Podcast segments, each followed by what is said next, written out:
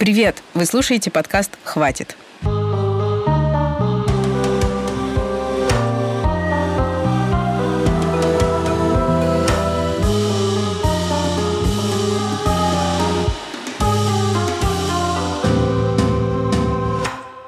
Этот подкаст об отношении к женщинам. Это первый эпизод второго сезона. Меня зовут Настя Красильникова. Подкаст я делаю в студии «Амурские волны» при финансовой и моральной поддержке Европейского Союза. Он основан на оригинальном документальном сериале «Хватит», который вышел в прошлом году на стриминговой платформе start.ru. Этим эпизодом я хочу начать тему религии. Мне кажется, что религия сильно влияет на отношение к женщинам в нашей стране. Мне было интересно, как представители разных конфессий, распространенных в России, говорят о женщинах, об их роли в семье и что они думают о гендерном насилии. Я взяла три больших интервью у православного священника, имама и равина. И сегодня вы услышите первое из них. Позиция Русской Православной Церкви в отношении женщин всегда казалась мне пугающей. Я слышала совершенно дикие высказывания о женщинах, которые позволяют себе представители РПЦ.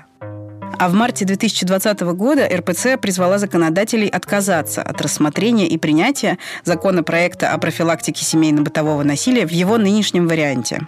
Герой сегодняшнего эпизода – отец Михаил Дудко, священнослужитель Русской Православной Церкви, протеерей, настоятель храма святителя Иннокентия Московского в Бескудникове в Москве. С отцом Михаилом мы встретились летом прошлого года на территории храма в Бескудникове, а интервью записывали в самой церкви, поэтому я задавала все вопросы с покрытой платком головой. Отец Михаил провел нашей съемочной группе экскурсию по территории храма. Сама церковь небольшая и уютная – а все помещения, включая кабинет настоятеля, выглядят скромно, но ухоженно. На улице разбит небольшой садик, которым отец Михаил явно гордится. Во время прогулки по территории его несколько раз останавливали прихожанки, и с каждой из них он разговаривал вдумчиво и внимательно. И со мной тоже. У меня первый вопрос такой, э, скажем так, общего характера. На э, догматическом уровне существуют ли какие-то отличия между мужчинами и женщинами? Есть библейский рассказ о происхождении мужчины и женщины. Первым создан мужчина, второй создана женщина в качестве помощника, как сказано в Библии, а помощника ему. Но э, если речь идет о догматическом и богословском понимании мужчины и женщины, то их можно объединить одним словом «человек». Человек, независимо от того, какого он пола, и мужчины, и женщины одинаково призваны к спасению, одинаково стремятся в Царствие Божие, им одинаково свойственна жертва Христова и за мужчин, и за женщин. Он ее принес на кресте. И это дает повод апостолу сказать, что во Христе нет мужеств пол не женск. То есть ни мужчины, ни женщины во Христе нет во Христе и те, и другие – это, это люди. Поэтому я бы кратко ответил на этот вопрос, что разницы между ними в богословском плане нет. Скажите, пожалуйста, вот воцерковленная православная христианка, скажем, некий идеальный образ, какая она? Очень разная, это, это абсолютно точно. Я очень многих э, видел и с очень многими разговаривал и очень многих исповедовал. А на исповеди, как вы сами понимаете, люди, и мужчины, и женщины, поворачиваются иногда совершенно неожиданной стороной, той, которой обычно э, люди предпочитают друг другу не поворачиваться. Знаете, вот принцип Инстаграма, да, лакированная жизнь, и люди стараются повернуться какой-то глянцевой стороной друг к другу. А вот когда они приходят на исповедь, они поворачиваются ну, не лучшей, прям скажем, стороной, потому что они исповедуют свои грехи. Поэтому священники немножко глубже знают людей и их взаимоотношения, чем обычные люди. И э, если смотреть со стороны не глянцевой, а со стороны греха, я вас уверяю, и мужчины, и женщины, они абсолютно одинаковые. Они каются в одном и том же, э, они стремятся к одному и тому же. Они вообще очень похожи друг э, на друга, за исключением, конечно, моментов, которые налагают на них современное общество. А общество всегда современное. А, поэтому православная женщина э, может быть тираном домашним запросто. Православная женщина может быть в абсолютно униженном и подчиненном состоянии в семье. Э, она может заботиться о детях, она может их игнорировать, и они могут быть абсолютно заброшены. Она может быть э, тем, что называется сейчас бизнес-вумен. То есть человек, который делает бизнес и который содержит всю семью. Кстати, такие люди есть, такие женщины есть и семьях священников. Есть э, священники, я их знаю, которые уезжают куда-то далеко в деревню и, разумеется, содержать семью на те деньги, которые там можно получать, невозможно. И э, они живут на деньги, которые вот эти вот бизнес женщины делают э, и, и живут достаточно неплохо. Раз уж мы начали говорить про семью, расскажите, пожалуйста, православная церковь как-то регулирует распределение ролей в семье? Кто что должен делать? Есть традиционное распределение семьи, э, ролей в семье.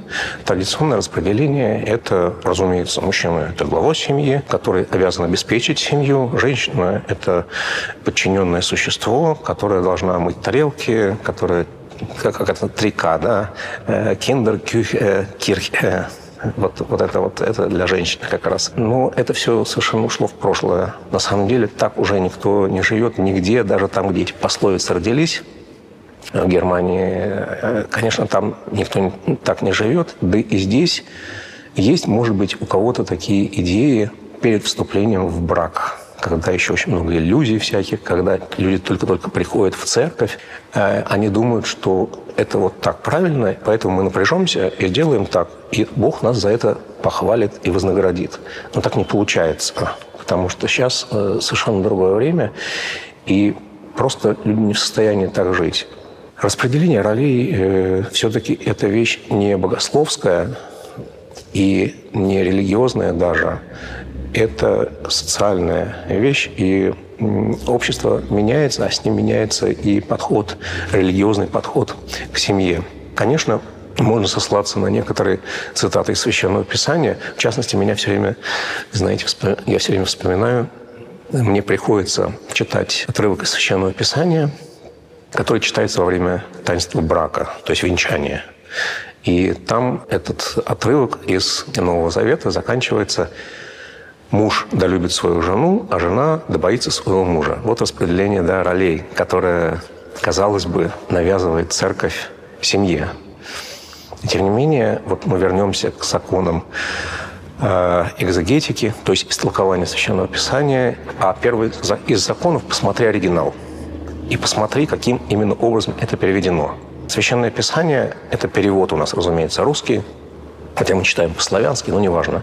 Оригинал греческий – в греческом языке это слово имеет много значений. И одно из них – заботится, уважает и даже любит. Вот симметрия наступает. Да? У нас до сих пор читается этот старый перевод. Почему? Потому что тогда это казалось естественным. Муж любит, а жена боится. Все нормально. Вот распределение ролей в семье.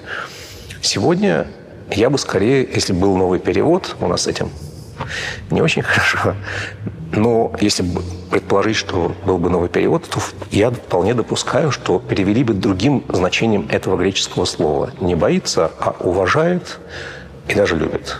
В каких случаях женщина может сказать мужчине «нет»? И вообще, насколько она может сама принимать решения внутри семьи? Церковь это регулирует как-то? Есть также отрывок из Священного Писания и э, вообще каноническое установление, что а муж есть глава жены. То есть, если представить себе, что семья – это организм, а это разумно именно так представить, я бы сказал так. В богословском смысле, конечно, кто-то должен принимать решения на уровне религиозном. И у нас мы видим, что в церкви, скажем, э, священники – это мужчины. И в семье этот образ достаточно распространен. Образ священника – это тоже мужчина. Почему это так? Бог, разумеется, не имеет никакого пола, потому что там нет гендерного разделения в Боге. Да и вообще никакого разделения в нем нет. Но он, воплотившись, пришел в образе мужчины. Поэтому священник, который являет образ Христа в церкви, тоже должен быть мужчиной. Я распространяю эту же аналогию на семью тоже. То есть до тех пор, пока мужчина являет в семье образ Христа, он имеет право быть главой.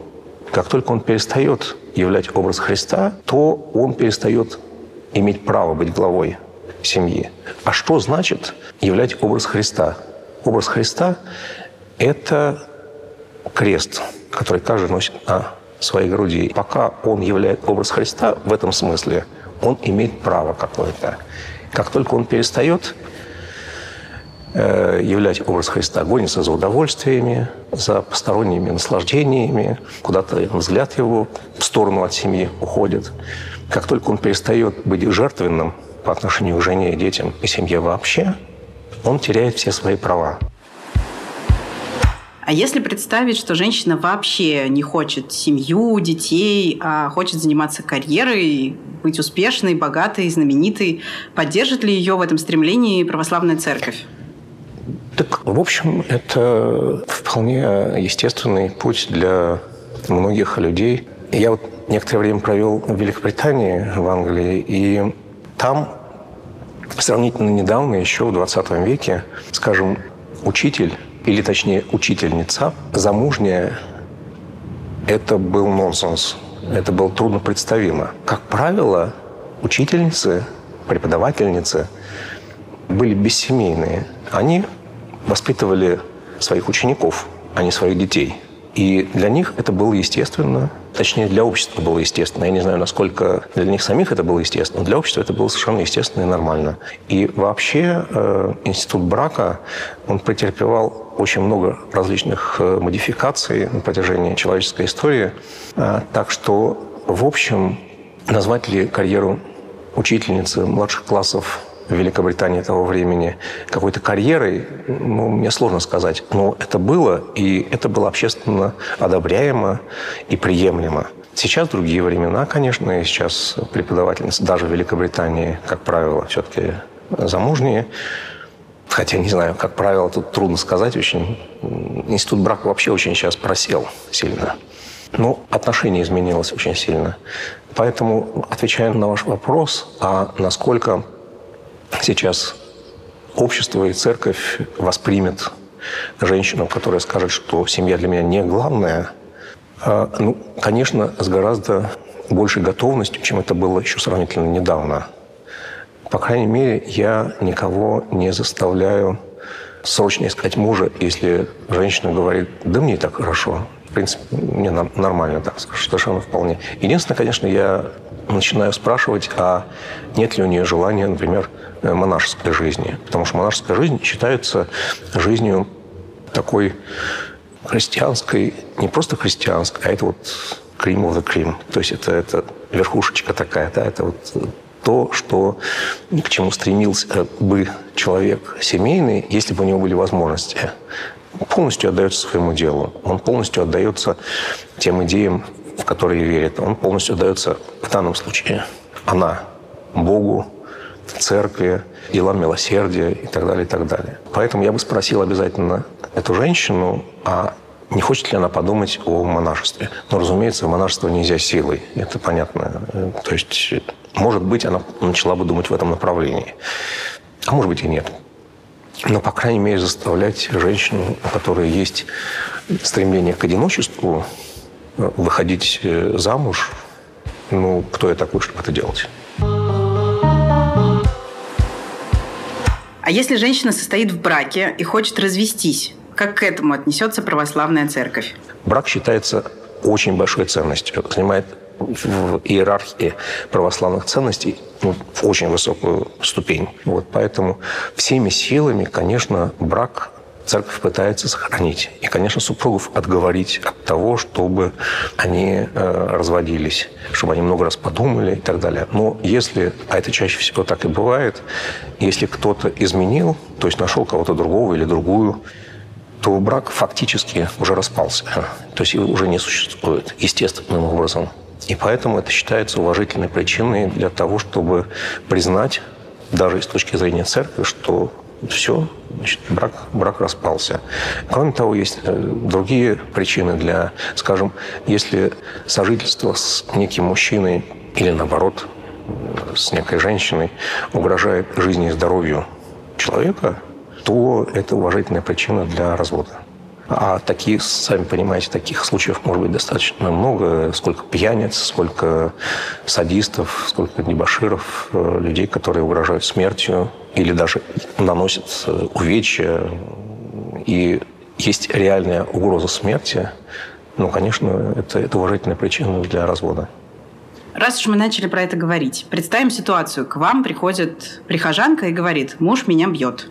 Что вы ей скажете? Советую позвать мужа, потому что, э, знаете, я привык, что в любом конфликте есть две стороны. Вот. Если муж не придет, э, то, конечно, нужно это все официально зафиксировать. Действительно, побои есть. Тут э, я уже говорил, что угроза для здоровья и жизни считается уважительной причиной для расторжение брака даже церковью в социальной концепции Русской Православной Церкви это записано черным по белому.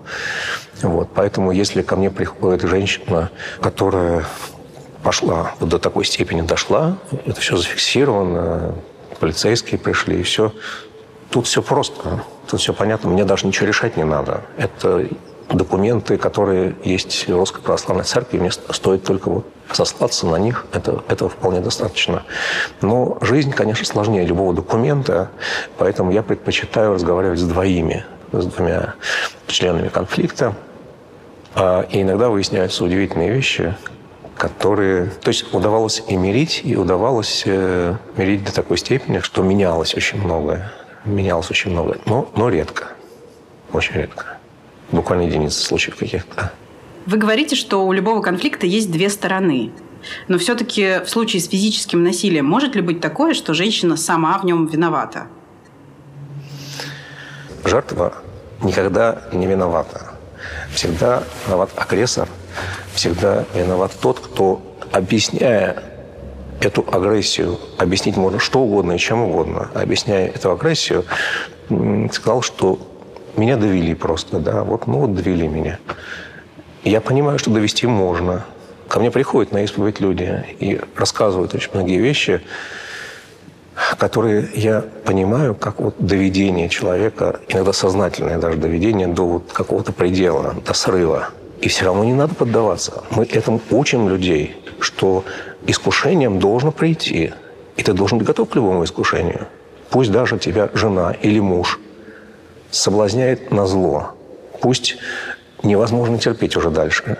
Пусть э, словами человек говорит о том, что я тебя, тебя убью, или там в ответ нельзя делать то же самое.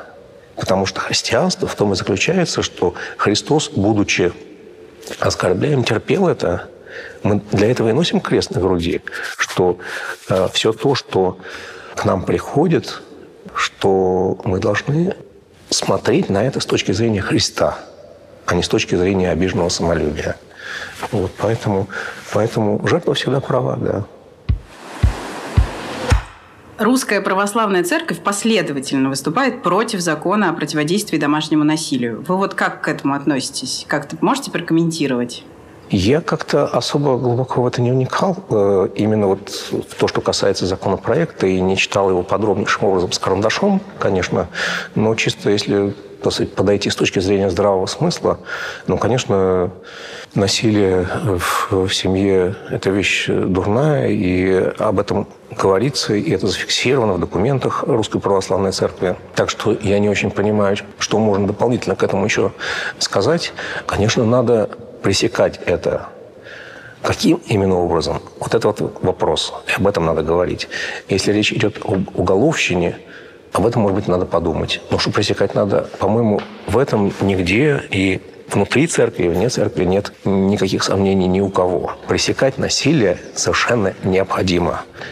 И, конечно, тут не надо доходить до абсурда, потому что под насилием сейчас понимается в том числе и насколько я помню, тоже текст этого законопроекта, скажем, психологическое насилие. Да? То есть ведь может быть абсурдная ситуация, да, когда одной стороной конфликта это воспринимается как психологическое насилие, а другой считает, что это нужно. Делай уроки. Я не хочу. Психологическое насилие. Все. Можно дойти до абсурда. Поэтому надо прописывать очень подробно все эти вещи. Нельзя просто так, вот, психологическое насилие. А что это такое? А это нигде не прописано. Это, вообще этого нигде нет просто. Вот, что это значит? А никто не знает. Как потом это будет правоприменительная практика у нас ужасная. Ужасная. Кто как хочет, тот так и толкует. Поэтому в таких тонких вещах, как семья, принимать законы нужно. Это моя позиция. Бороться с насилием внутри семьи нужно. Но нужно подробнейшим образом все прописывать подробнейшим образом, чтобы никакой волюнтаризм в толковании этого закона был недопустим. Как и в любом законе, это нужно. Конечно. И соавторы законопроекта делают это очень подробно. Это правильно. И на самом деле главный пункт этого законопроекта, он не в том, что нужно вводить уголовное наказание за побои в семье, хотя и это тоже. Но одна из основных мыслей при создании этого проекта была в том, чтобы появился охранный ордер – который как раз-таки позволит женщинам защищаться от агрессора, не сажая его в тюрьму. Это та самая мера, которая действует, ну, вы знаете, в Великобритании это точно есть, и она действует в огромном количестве стран очень успешно. Охранный ордер просто запрещает физически приближаться к тому, кого, на кого ты уже поднимал руку. Да, да, да. Людей надо воспитывать, в том числе и здесь, в храме, чтобы до закона, до применения закона вообще дело не доходило – вот тогда что-то, может быть, получится. А так у нас столько законов, которые не действуют абсолютно, что новые законы изобретать да, надо бороться. Но борьба может быть не только способом изобретения или написания новых законов, но ведь есть и другие способы. Вот это самое главное. Я считаю своей главной задачей, чтобы люди были добрее друг к другу. Вот как не банально это звучит, но вот если люди будут добрее друг к другу, может быть, и законодательство не понадобится никакое. А законодательство, да, закон – это там, где людям не хватает добра, закон – это там, где людям не хватает любви, и там, где люди не верят в Бога. Я уже как священник могу сказать. Даже в церкви. Люди приходят в церковь и не верят в Бога. Бывает и такое. Они верят в то, что надо правильным образом перекреститься, через правильное плечо подать свечку, что нужно прийти на крещение, набрать святой воды, литров 5, а лучше 10, и так далее, и так далее. А любить друг друга – это второстепенное, а быть добрым и милосердным – это тоже второстепенное. И получается то, что получается. Нужно законодательство, нужны полицейские. Ну, священник должен отправлять полицейскому свою же прихожанку, чтобы она зафиксировала побои в семье и многие другие вещи. Но э, церковь, э, ее функция, ее задача, ее смысл в мире не насилие, конечно. Мир принес Господь на землю. И этот мир мы и должны нести вместе с ним.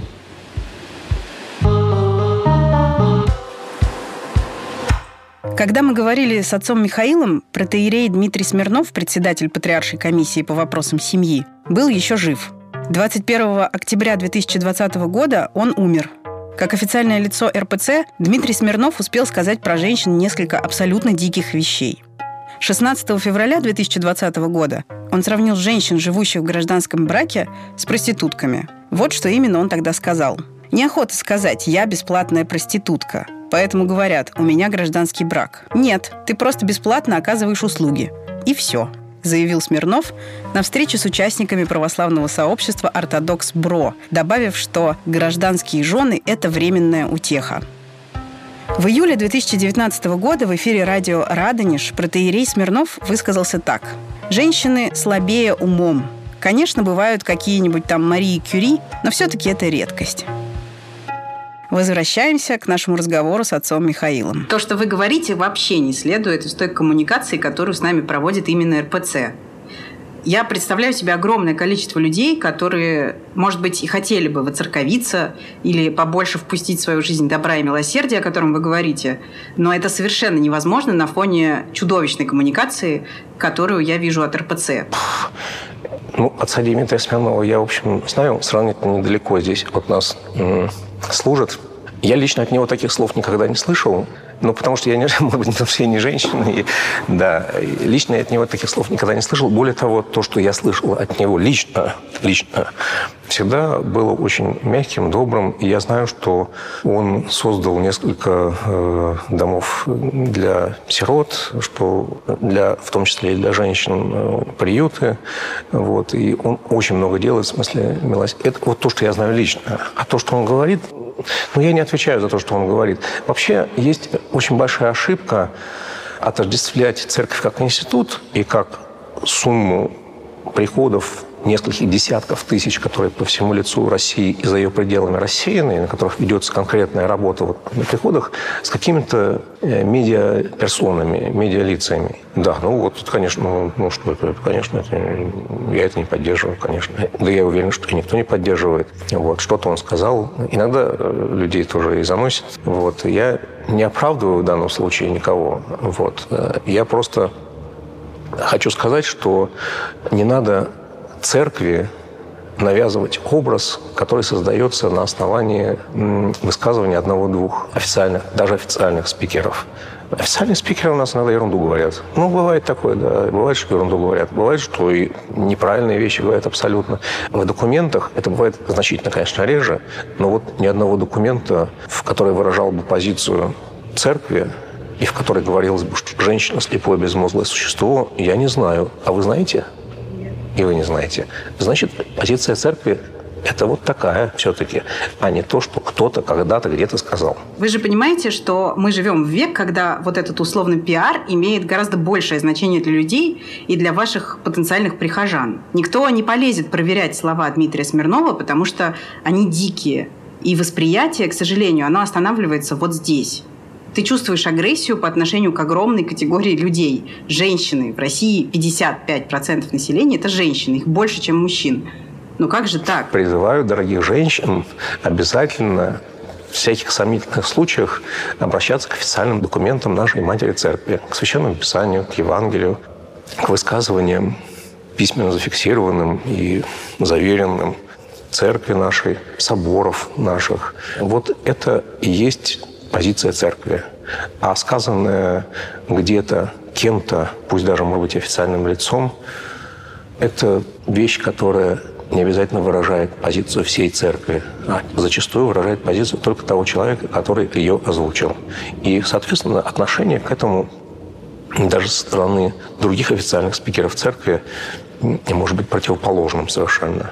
Церковь – это огромный, сложный организм, в котором есть тысячи, десятки тысяч священнослужителей, в которых есть множество разных подорганизаций, которые ведут в том числе и милосердную деятельность, и деятельность по работе с э, женщинами, которые оказались в плохой ситуации, и по семейным проблемам, консультации и прочие-прочие вещи. И, конечно, в первую очередь это исповедь и пасторское душепопечение на приходах. Это огромная организация, в которой очень много чего происходит.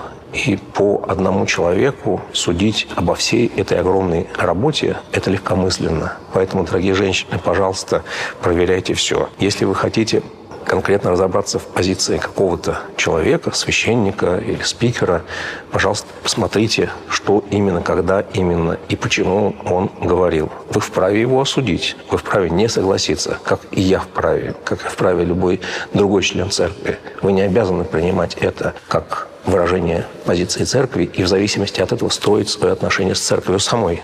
Вот такой-то священник это сказал, тогда я буду не работать не с этим человеком, который это сказал, а со всей церковью. Это неразумно. Это неправильно абсолютно, потому что подавляющее большинство наших церковных людей – это не экстремисты, а, наоборот, большие очень консерваторы. Они стараются беречь то, что вот тянется столетиями. И это все-таки в большой степени это мир и согласие, и любовь в базе своей. Церковь она существует уже очень долгое время, она находит общий язык со всеми обществами, через которые она свою историческую нить тянет. И я думаю, она будет еще жить очень долго и переживет и это общество. И сколько будет стоять мир, она будет нести те же ценности, которые были заложены Спасителем Христом при самом ее создании в начале. А именно жертвенность, любовь, мир, перспектива будущей жизни. Одним словом, все то, вот, что цементирует и семью, и общество, и на чем строится, в том числе и кажущийся в себе сегодня безрелигиозный мир. Христианские ценности продолжают быть существенными для него. Так что, я думаю, церковь, церковь, она еще даст много уроков современному миру. И еще много покажет того, что э, кажется уже устаревшим, но, но что на самом деле живо и действенно.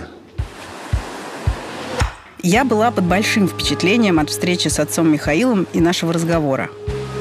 Мне показалось, что таким и должен быть православный священник. Добрым, милосердным, внимательным и готовым слушать. Вы слушали подкаст «Хватит». Спасибо вам за это. Сейчас нам как никогда нужны ваши лайки, комментарии и рассказы об этом проекте в соцсетях. Напоминаю, что подкаст выходит благодаря поддержке Европейского Союза. В описании этого эпизода вы найдете ссылку на официальный сайт представительства ЕС в России. Там же в описании ссылка на оригинальный документальный сериал «Хватит». Меня зовут Настя Красильникова. Этот эпизод вместе со мной делала исполнительный продюсер Женя Павлова и звукорежиссер Роман Бахарев. Музыку написал композитор Алексей Зеленский. До встречи в следующий четверг.